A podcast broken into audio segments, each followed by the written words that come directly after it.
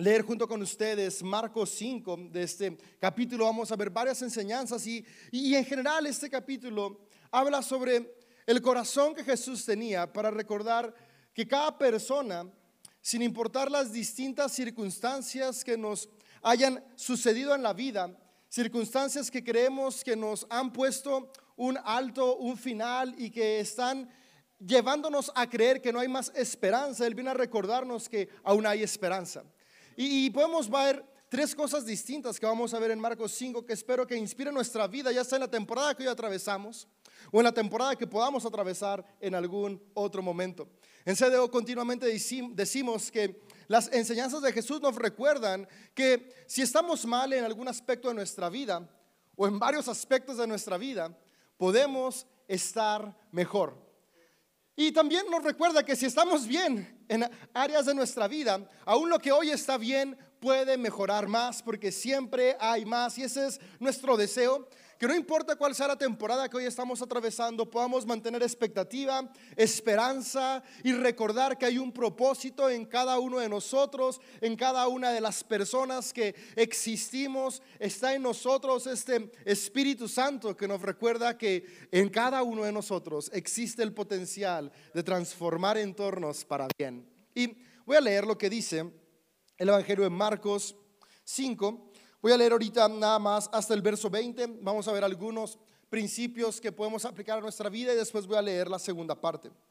Y dice, entonces llegaron al otro lado del lago, a la región de, de los Gerasenos. Cuando Jesús bajó de la barca, un hombre poseído por un espíritu maligno salió de entre las tumbas a su encuentro.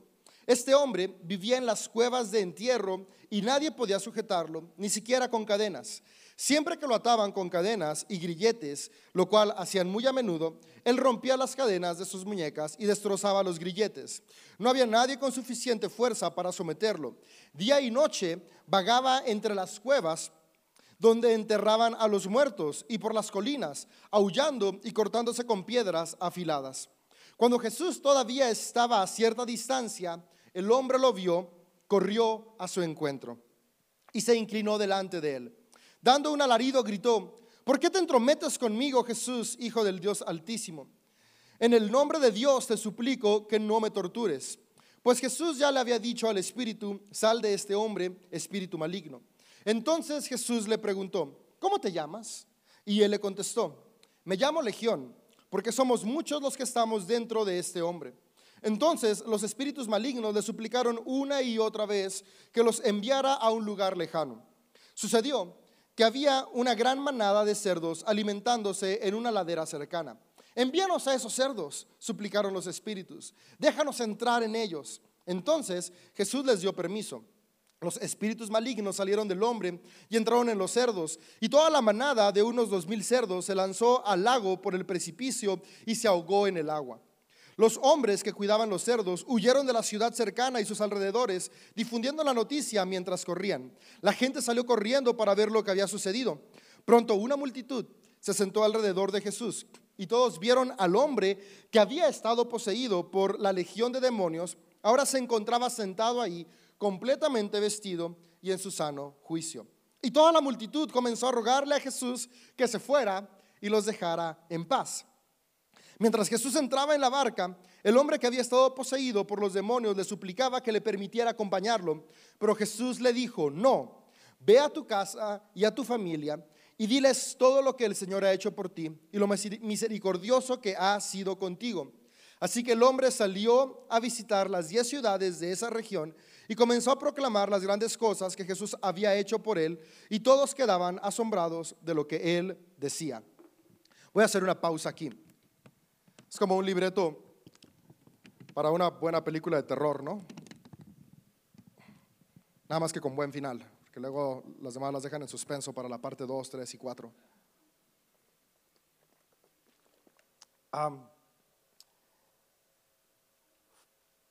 E, estos relatos me gustan porque en los evangelios podemos ver que hay algunas sanidades y algunas liberaciones que hace Jesús que son detalladas y otras que simplemente el autor nos dice, y sanó mucha gente, o y sanó enfermos, o y liberó a muchas personas, pero no nos cuentan los detalles. Y es que al final de cuentas los autores eran personas que utilizaban su narración para presentar principios importantes sobre quién era Jesús. Y cuando nos describen ciertas liberaciones o ciertas sanidades, tienen una intención detrás de más que simplemente extender o explicar el cómo fue la sanidad. Los autores utilizan estas explicaciones de cómo fue la liberación o la sanidad para presentar atributos importantes sobre cómo era Jesús. Más que extender la historia y no poner simplemente y liberó a este hombre, la intención de los detalles que va poniendo es para presentar la expectativa, esperanza y futuro que Jesús venía a ofrecer en las distintas áreas de la vida, de la sociedad y de las esferas en las cuales los seres humanos existimos, específicamente en las esferas que vivían las personas del siglo I, que fue cuando a Jesús le tocó vivir.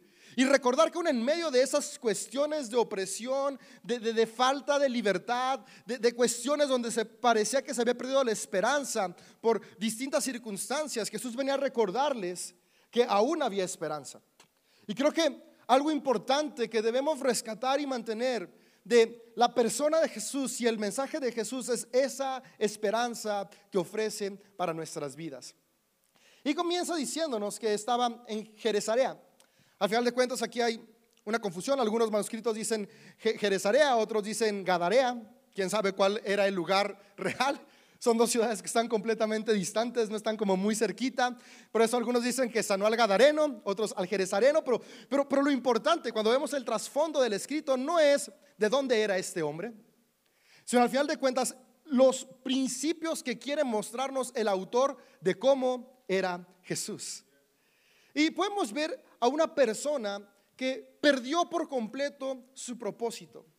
Estaba vivo, pero habitaba en el lugar de los muertos. Era alguien que tenía una voz para seguir creando, porque desde nuestras palabras podemos transformar nuestros entornos. Pero él había perdido toda esperanza de poder transformar, y el relato nos dice que él solamente aullaba. Había perdido eh, esta, eh, este, había perdido como la conciencia de este gran potencial que habitaba en él, y ahora vivía como un zombie, alguien vivo, pero que estaba muerto. Y yo me he dado cuenta que en algunos momentos en mi vida me pasa lo mismo, en algunas áreas. Estoy vivo, tengo potencial, pero por distintas circunstancias externas o personales, siento que ya no hay más esperanza en ciertas cosas. Y, sigo avanzando, sigo viviendo, pero como no hay esperanza y expectativa, doy por muertas áreas de mi vida. En ocasiones creo que las finanzas están muertas, en ocasiones cosas de relaciones, en ocasiones mis propios sueños o visiones y, depende de las temporadas. Y tal vez a ti te ha pasado como a mí, que hay momentos donde creemos que ya no hay más hacia adelante. Y el peligro de, creernos tanto eh, que, que, ya no hay más para adelante es que conforme pasa el tiempo se va volviendo parte de nuestra vida el vivir ignorando el potencial que tenemos y vivir como muertos que respiran. Y es cuando caemos en estos ciclos de vida donde existimos, pero no disfrutamos de la vida. Avanzamos, los días pasan, los años pasan y simplemente pues estamos aquí respirando, consumiendo oxígeno, pero no, no aprovechando al máximo el potencial que tenemos.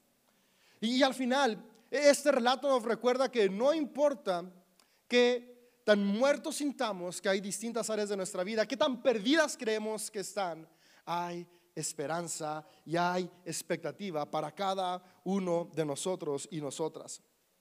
En este relato nos dice que este hombre había un montón de cosas que lo atormentaban. Y es que somos honestos, en la vida hay muchas cosas que pueden causar caos, conflicto y que nos llevan a creer que no hay más esperanza nuestros propios pensamientos, circunstancias que no decidimos o esperábamos que pasaran, las voces de personas a nuestro alrededor y podemos encontrar una múltiple suma de cuestiones que nos hacen creer que no hay más esperanza.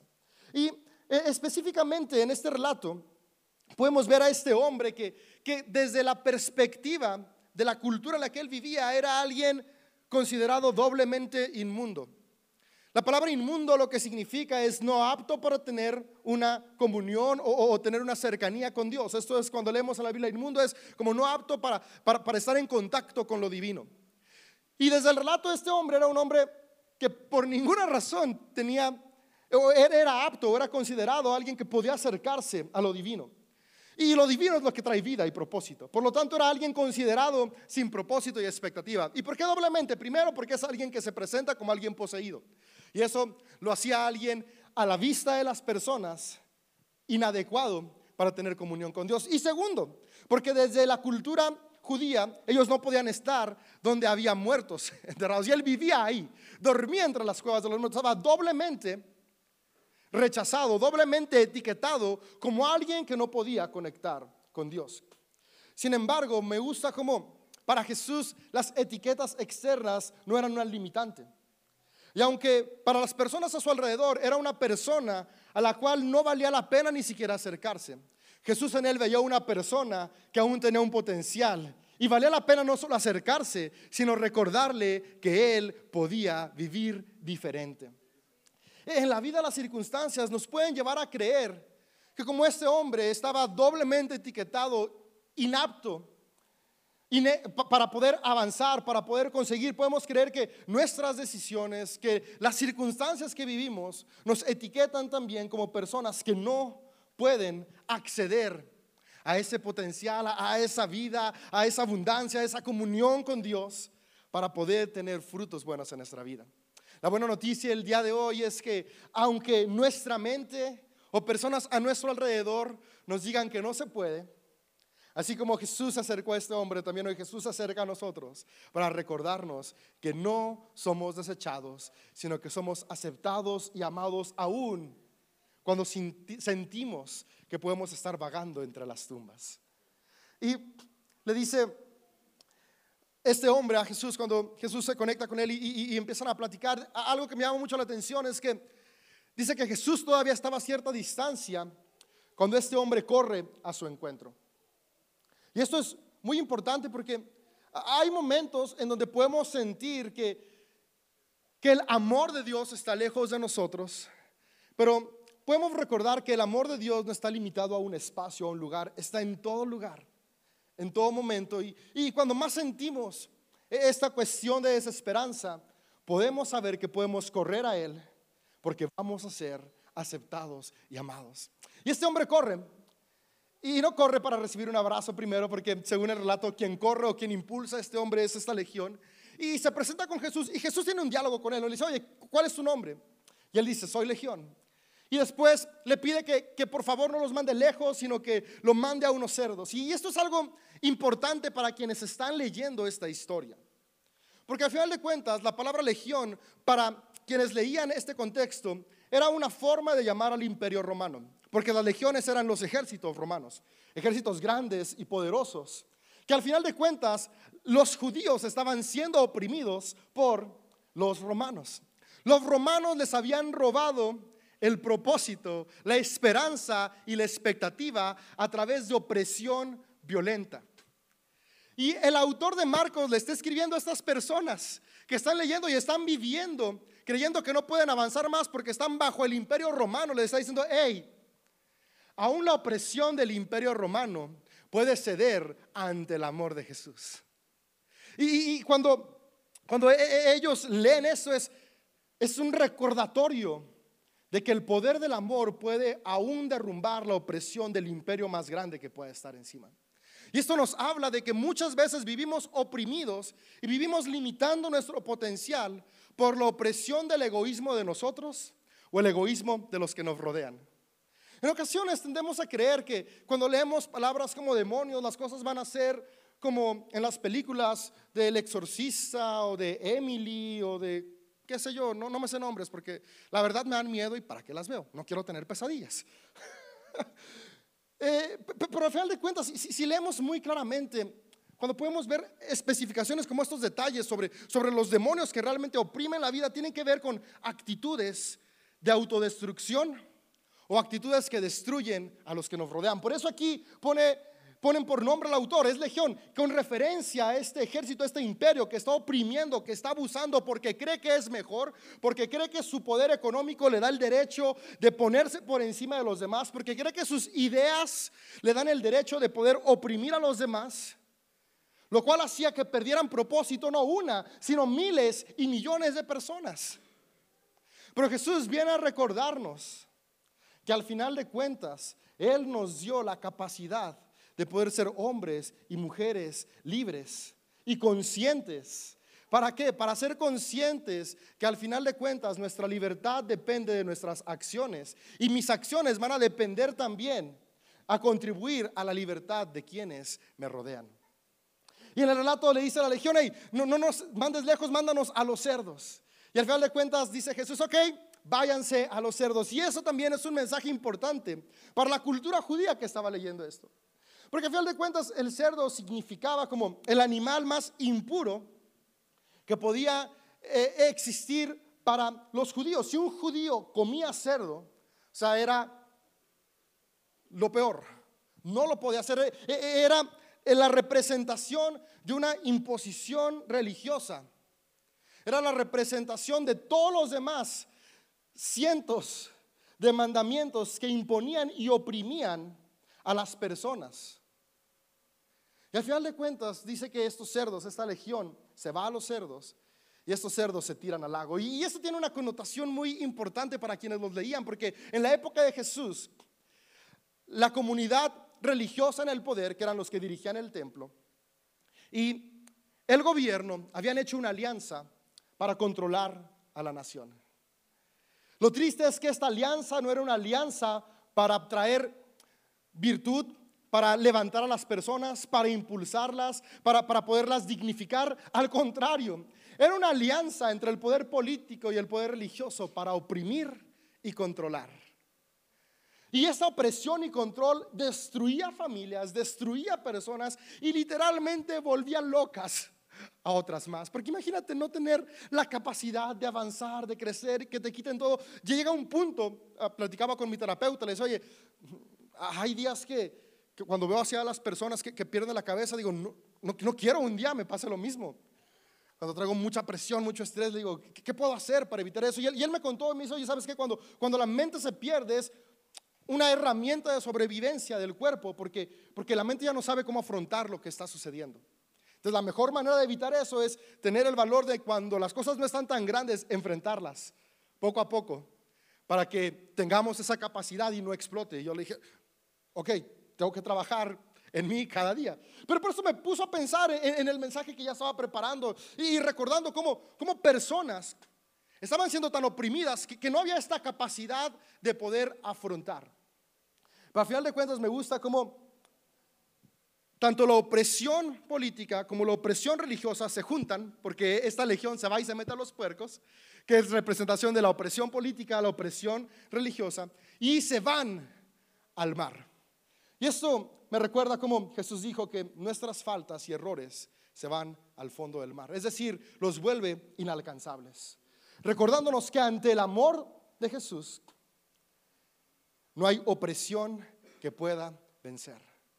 Amigo, amiga, no sé hoy que ha estado oprimiendo nuestras vidas. Puedan ser cuestiones religiosas, puedan ser cuestiones políticas, puedan ser cuestiones familiares, puede ser culpa, puede ser rencor. No sé qué está haciéndonos vivir entre tumbas cuando podemos vivir en jardines. Pero lo que sí sé es que hoy tenemos la esperanza que Jesús ofrece. Jesús se acercó a este hombre porque para Jesús nadie es rechazado. No importa cuál sea tu circunstancia el día de hoy, Jesús te ama. Jesús se acercó a este hombre porque él seguía viendo potencial, aun cuando todos los demás creían que lo único que podían hacer con él era encadenarlo. Tal vez hay gente a tu alrededor que piensa que lo único que podrían hacer contigo es aguantarte. Pero Jesús cree que aún en tu vida hay propósito y esperanza y se acercó a él porque sabía que no solamente podía ser tolerado, sino pueda ser restaurado para vivir en su máximo potencial. Y al final la historia dice que este hombre está sentado cuerdo junto a Jesús y las personas se asombran. Pero hay algo que me llama mucho la atención. Dice, se asombran, pero les da miedo. les da miedo ver a este hombre sano. Y es que al final de cuentas, al ser humano nos da miedo la responsabilidad que implica la libertad. Ser libres implica responsabilidad. Vivir bajo el yugo de alguien nos exime de responsabilidad porque al final de cuentas solo se trata de seguir reglas y aguantar. Vivir en libertad es yo tengo que ser responsable y consciente de cada decisión que tomo. Dice que la gente le dio tanto miedo y se sintió tan incómoda que corrieron a Jesús de ahí. Es como una dicotomía, o sea, acaba de libertar a alguien y lo están corriendo. Porque lo que nos está diciendo el autor de Marcos es que cuando despojamos el control, nos da miedo la responsabilidad de la libertad. Sin embargo, Jesús vino a recordarnos que tenemos la capacidad de ser libres. Sabes, en ocasiones, platicando con personas, dicen, es que, es que ¿por qué no hay una lista eh, eh, en CDO de, de lo que sí se puede hacer y lo que no se puede hacer? Hay comunidades espirituales que sí lo tienen y cada quien. Pero al final de cuentas, tener una lista de qué sí se puede hacer y no se puede hacer es no vivir en libertad. Porque es crear una de nuevo, regresar a esta cuestión de, crear una lista de mandamientos que de acuerdo a nuestra cultura el día de hoy, de acuerdo a lo que pensamos, creemos que aplica para todos, pero somos diferentes. Y al final de cuentas, por eso cuando le preguntaron a Jesús cuál es el mandamiento más importante, no dijo una lista de qué qué se hacer y qué no hacer. Dijo qué es lo que tiene que mover nuestra vida, porque si eso mueve nuestra vida, vamos a actuar siempre a favor de lo que construye. Y tal vez lo que te construye a ti no me construye a mí. Y lo que, destruye, lo que te destruye a ti tal vez no me destruye a mí. Y es donde viene esta libertad de la responsabilidad que nos aterra, porque nos vuelve personas que tenemos que pensar en qué es lo mejor para nosotros y también qué es lo mejor para quienes me rodean. Y Jesús, ¿qué es lo que responde? El principal mandamiento es ama a Dios, ama a tu prójimo, ámate a ti. Amar. Y cuando me preguntan cuál es la lista de mandamientos en CDO, la lista de Jesús. Ama. Si amo, cuido que cada una de mis acciones me construya y construya a los demás. Si amo, puedo abrazar la responsabilidad de vivir en libertad. Sabes, en ocasiones no vivimos en libertad por el miedo que implica. Y la verdad, sí da miedo. Porque no sabemos qué es lo que puede pasar. Ya sabemos que si vivimos bajo ciertos lineamientos, ¿qué es lo que va a venir después? Porque hay más gente atrás de nosotros que ya lo hizo y por eso es cómodo. Porque es, bueno, ellos ya lo hicieron, les fue así, yo lo hago también y me va así, pero, pero es limitante. Sin embargo, Jesús vino a recordarnos que tú y yo, si vivimos movidos por amor, tenemos la capacidad de vivir en libertad y de vencer el miedo. Por eso dice, el perfecto amor echa fuera el temor. Porque el amor nos recuerda que en nosotros es este Espíritu Santo que es Dios mismo para guiarnos en cada decisión. Y si me equivoco, que ese es el mayor miedo, ahí está. Dios también, para levantarnos y recordarnos que un fracaso no es el final, aún hay más. Le dice a este hombre, dice, Jesús, quiero seguirte, quiero irme contigo. Pero me encantan las palabras de Jesús, le dice, no, vete con tu familia, vete a tu casa y cuéntales lo que yo he hecho. Porque al final de cuentas, y, con esto cierro este pasaje, este relato, la libertad que Jesús nos ofrece es una libertad para compartirla, comenzando con nuestra casa. ¿Sabes? Hay un dicho muy común que es ah, obscuridad en la casa, candil de la calle. Jesús vino a recordarnos que tiene que ser diferente.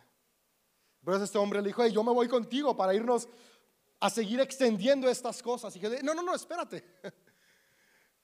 Jesús no nos liberta para irnos fuera, Jesús nos liberta para transformar aquí adentro. Pues a veces cuando, ah, yo, yo me quiero ir a África, me quiero ir a China, eh, eh, em, empecemos en nuestra casa, en nuestra colonia, en nuestra ciudad. Este hombre experimenta la libertad de Jesús y Jesús le dice, a donde tienes que ir es a tu casa, ve a tu familia, Imagino el sufrimiento de esta familia de, años, no solamente de no poder convivir con esta persona, sino de verlo sufriendo de esa manera.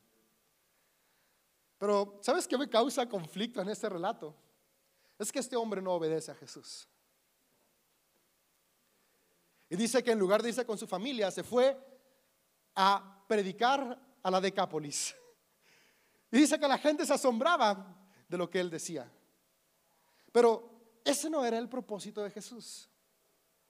Jesús no libertó a este hombre para que se fuera a predicar.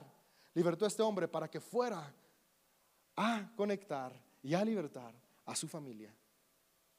Amigo, amiga, y esta es una invitación que tenemos. Cuando, cuando conectamos con la gracia de Dios, el primer lugar donde tenemos que compartirles con nuestra familia, de nada sirve ir a la Decápolis, de nada sirve irse con Jesús, Jesús ni siquiera lo dejó caminar con él, si no estamos primero conectados, amando, construyendo y edificando nuestra familia. Este es un reto para mí y creo que es un reto para cada uno de nosotros. Que el amor que recibimos de Dios, el primer lugar donde podemos sembrarlo, sea en nuestra familia. Hay libertad para cada uno de nosotros hoy. Podemos abrazarla.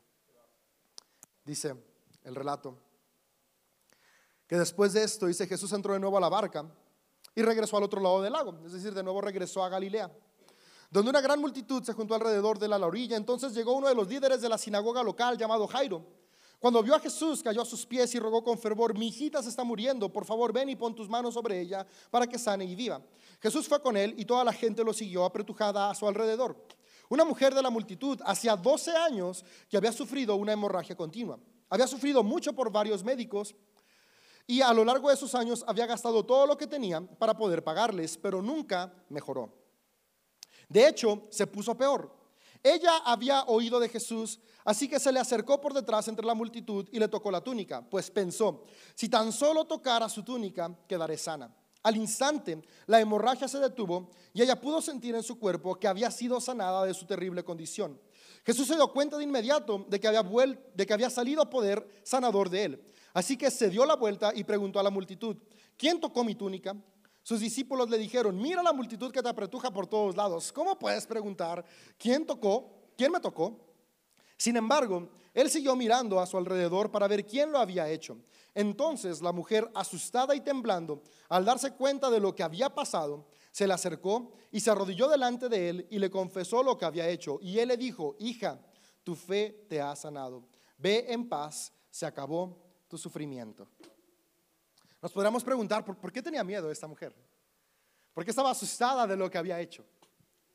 Y es que al final, de nuevo, Marcos nos relata con detalle este, e, esta sanidad, porque quiere recordarnos una vez más que, Jesús no solamente vino para hacer milagros visibles, sino vino para hacer el milagro más grande que no vemos, que es la transformación del corazón de cada uno de nosotros. Y es que esta mujer que tenía hemorragia, tenía flujo, era como si tuviera la, regla, la menstruación de manera constante.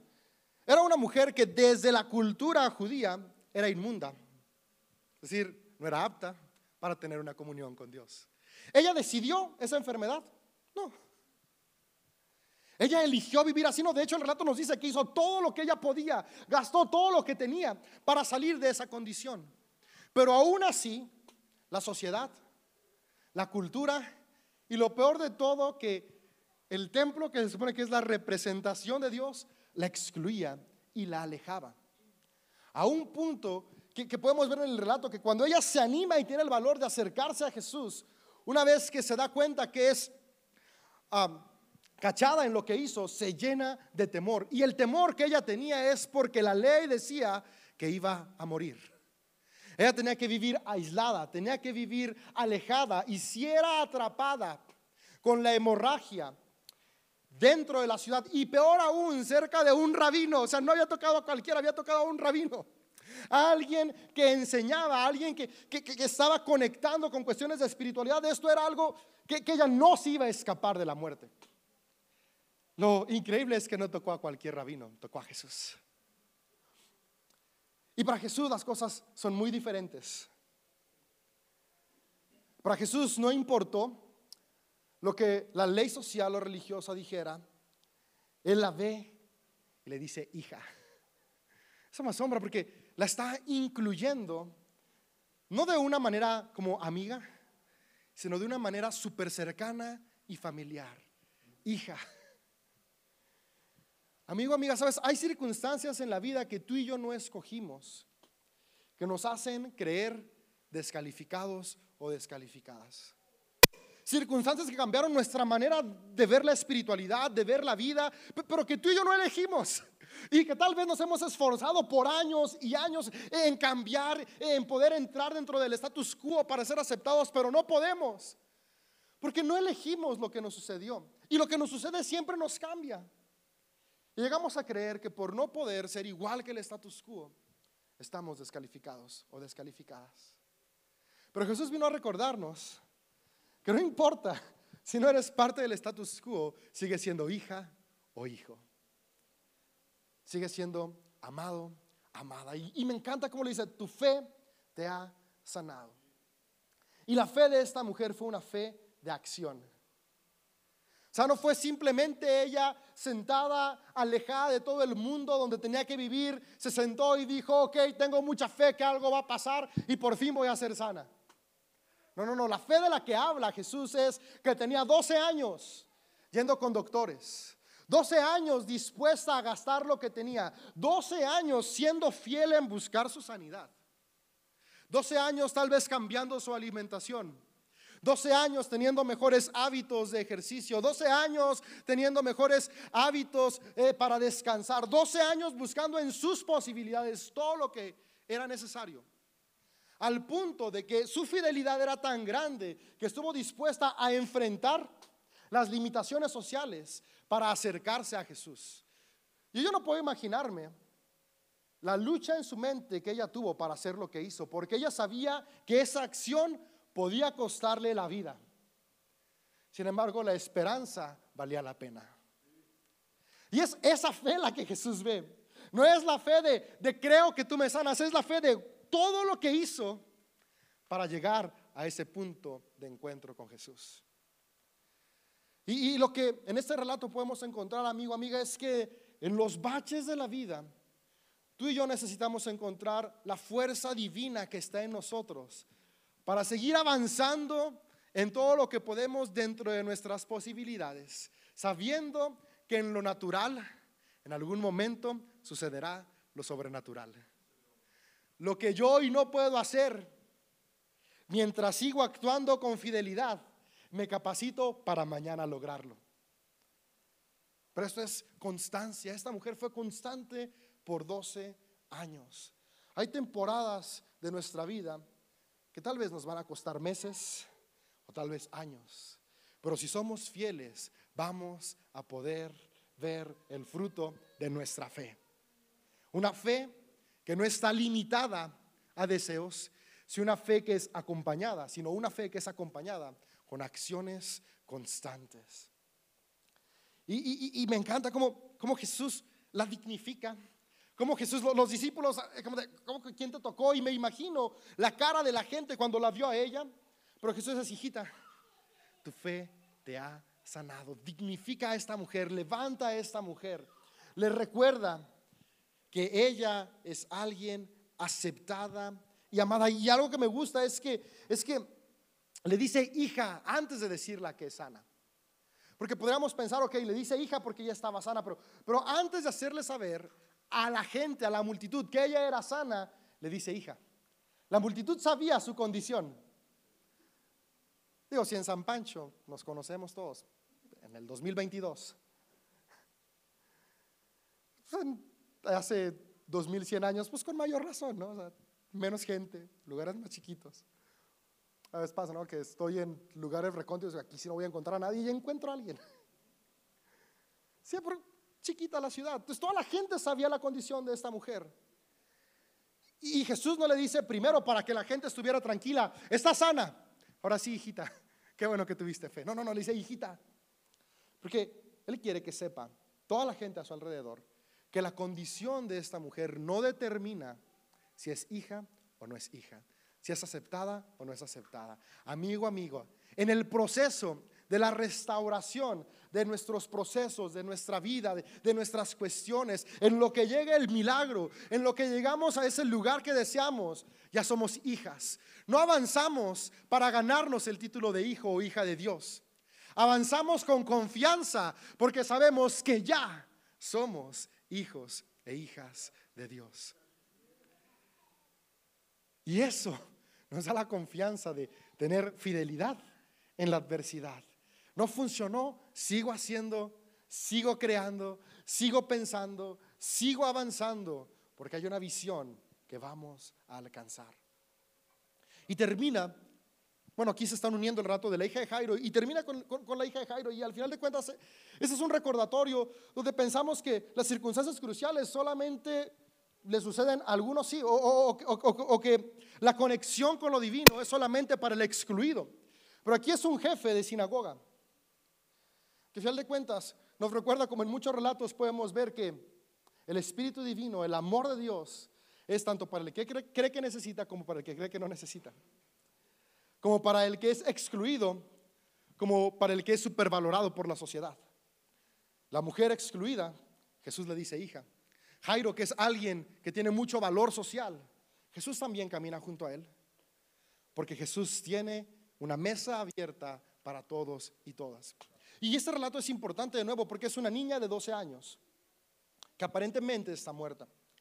Y aquí la cuestión importante es que las niñas a los 12 años en la cultura judía ya eran consideradas mujeres aptas para casarse. Y una vez que una mujer se casaba, perdía su autonomía por completo y perdía su valor por completo y era considerada un objeto más del hombre con el que se casaba. Y un objeto ni siquiera el más valioso. Mencionaban primero a los bueyes, a los asnos, a la casa y después a la mujer. Lo que significaba que estaba entrando en un punto de opresión cultural, de la cual no se salvaba ni por ser hija del jefe de la sinagoga.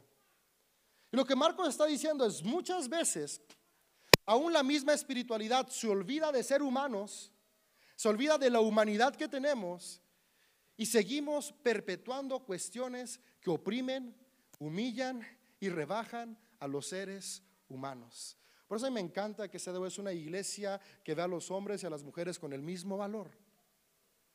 Donde entendemos que los hombres no valemos más que las mujeres, porque hombres y mujeres fuimos creados a imagen y semejanza de Dios. Y lo que Jesús está recordando en este pasaje es eso. Es Podríamos decir que ella estaba muriendo a los 12 años porque a partir de ese momento ya no podía decidir nada más sobre su vida. Ahora lo iba a decidir su papá porque iba a escoger con quién se iba a casar y después lo iba a escoger su esposo. Y ese era el destino de todas las mujeres. Y qué triste que a veces en 2022 en México también pasa parecido, ¿no? Ojalá la conciencia despierte cada vez más. Y qué gusto por los cientos y miles de mujeres que cada vez pueden experimentar también libertad. Pero aquí hay unas palabras que Jesús utiliza muy importantes y, y, y algo que sucede, porque ya me queda un minuto. Es que Jesús saca a todas las personas de este lugar porque todas las personas que estaban ahí estaban diciendo, ya no tiene caso, hablando de manera negativa. Y Jesús las expulsa para recordarnos que tenemos que expulsar los pensamientos negativos y las voces negativas de nuestra mente. Va a haber circunstancias que tú y yo vamos a ir avanzando y la gente va a hablar en contra de tú y yo. ¿Qué tenemos que hacer? Cerrar nuestra mente a eso.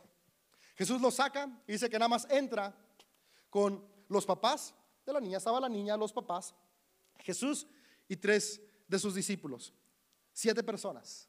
Ahora esto es importante porque para nosotros los números ya no tienen la misma importancia que para las personas que leían en el, en el siglo I, pero, pero el que hubiera siete personas en la sala hablaba de la plenitud divina. Para ellos el siete era como el número perfecto que hablaba sobre Dios. Y no solamente para los judíos, para todas las regiones del levante mediterráneo, Egipto, Mesopotamia, Babilonia, todas esas áreas. Eh, eh, por eso cualquiera que lo leía comprendía la importancia de en la plenitud de Dios, donde está Dios por completo. Y algo que me encanta cómo lo pone Marcos, la plenitud de Dios no estaba únicamente en Jesús, sino en Jesús, sus tres discípulos, los papás de la niña y la niña, porque nos recuerda que Dios está en cada uno de nosotros. Por eso donde hay dos o tres, ahí está la presencia de Dios, no porque vaya a llegar, sino porque ya está en ti, ya está en mí. Y en esa presencia divina lo que hace, dice unas palabras que ponen en arameo, cuando, vemos palabras en arameo es porque no existía una palabra que pudiera traducirse con la misma intensidad en griego. A mí me pasa cuando antes traducíamos canciones de inglés a español. eh, me, me costaba trabajo porque en inglés tiene un significado que, que no encontraba en español cómo ponerla. Igual cuando estoy escribiendo o hablando con personas que hablan inglés y quiero decirles algo, en español tengo la palabra, pero, pero en inglés no la encuentro. Y este es uno de esos casos. La palabra talitakum está en arameo, no en griego. Porque en griego no encontraban la palabra para ponerla. Y incluso cuando la traducen en español le ponen como, niña, levántate. Pero talitakum es, tómate de mi mano y te jalo con fuerza.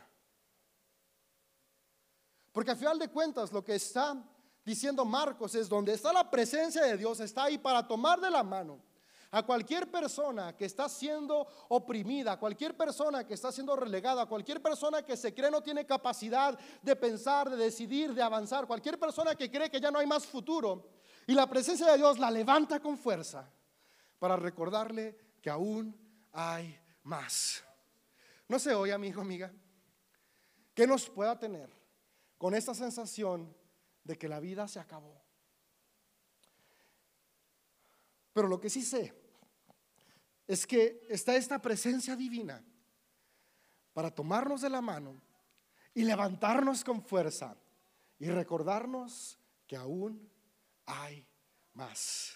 Conocer a Jesús es recordar que hay un Dios que está presente para todos y todas, para quien nadie es desechado, quien tiene vida para todos y nos recuerda que está su mano para levantarnos y recordarnos que aún hay más. No sé cuál sea el área de tu vida que hoy necesita volver a vivir, pero sí sé que aquí está el Espíritu Divino, está el Espíritu Santo, el Espíritu de Dios para recordarnos que aún hay vida dentro de nosotros.